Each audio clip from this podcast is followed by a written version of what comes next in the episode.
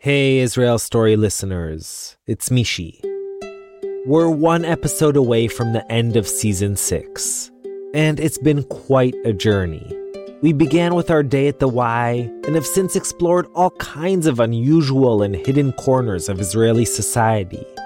We've delved into the worlds of Israeli pork and kosher Korean kimchi. We've searched for wild boars in Haifa and nearly touched the surface of the moon with a blue and white DIY mission.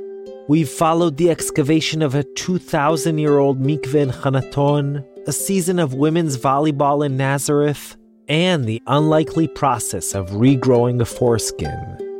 We visited Shatnez Labs in Bnei Brak, chicken coops in Umm el Fachem, and date farms outside of Jericho. And of course, in our most recent episode, we told the heartbreaking story of the 2001 Sbarro terrorist attack. We've done all that and much more. And if you haven't yet heard all of this season's episodes, we hope you'll find time to go back and catch up.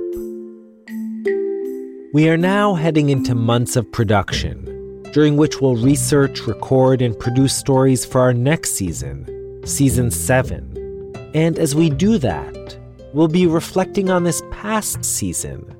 We'll be asking what worked and what didn't work, which new directions we should explore, and what we should do differently. And the only way we can know the answers to those questions, the only way we can learn and improve, is by hearing from you. So please go to our website, israelstory.org, and fill out our annual listener survey. We take all the input you give us very seriously and compare it to previous years.